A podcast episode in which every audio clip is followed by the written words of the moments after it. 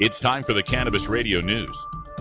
Covering the latest headlines in consumer cannabis, medical marijuana, and industrial hemp. Cannabis Radio News is now available exclusively at cannabisradio.com. Now, your marijuana headlines in 4 minutes and 20 seconds.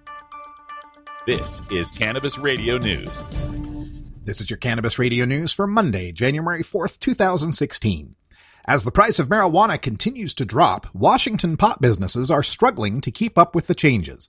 According to data from the Washington Liquor and Cannabis Board, since legal marijuana entered the market in July 2014, prices have dropped from $25 to $30 per gram to about $10 per gram now. Pl- prices are plummeting as new retailers flood the market. Tax changes are also lowering the wholesale price. This year, 222 marijuana licenses will be added throughout the state. Retailers said profits suffered slightly last summer when the state changed the marijuana taxes.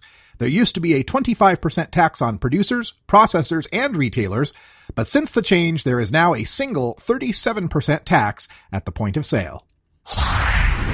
The Oregon Liquor Control Commission early Monday opened the state's online application system for marijuana licenses. The agency initially planned to staff a call center with staff and policy experts to take questions from people completing applications, but Sunday's winter storm prompted the state to close its Portland office buildings Monday. Mark Pettinger, a spokesman for the commission, said state staff will not be on hand to take questions from applicants today. Businesses that plan to produce edibles and concentrates, test for potency and pesticides, conduct research, or operate as wholesalers also must obtain licenses from the state. The Liquor Commission plans to process applications for labs and outdoor cannabis producers first. Officials want to ensure there are enough labs online to test for pesticides and potency before the retail market opens later this year. Likewise, state officials want to give outdoor cannabis producers enough time to get their crop in the ground so the product can be ready for store shelves. Medical marijuana is growing in New York, but it remains unclear just when patients will be able to obtain the drug.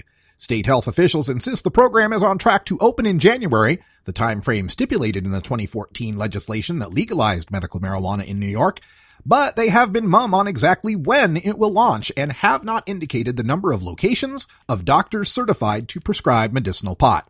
The law requires that patients seeking medical marijuana first be certified by a state approved physician and then register with the health department and obtain a registry identification card before being allowed to purchase the product from one of five licensed growers operating in New York.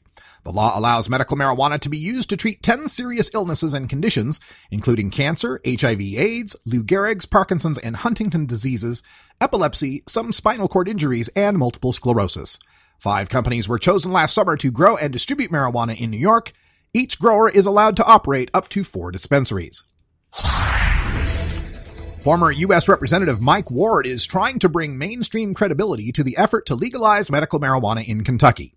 He announced Monday that he is the president and CEO of Legalize Kentucky Now, a nonprofit organization that will push for Kentucky to become the 24th state overall and the first in the Southeast to make pot available with a doctor's prescription. Ward said he has long been an advocate of legalized medical marijuana after seeing how it helped his brother Alexander, who died of AIDS in 1992, cope with the illness that at the time had no treatment.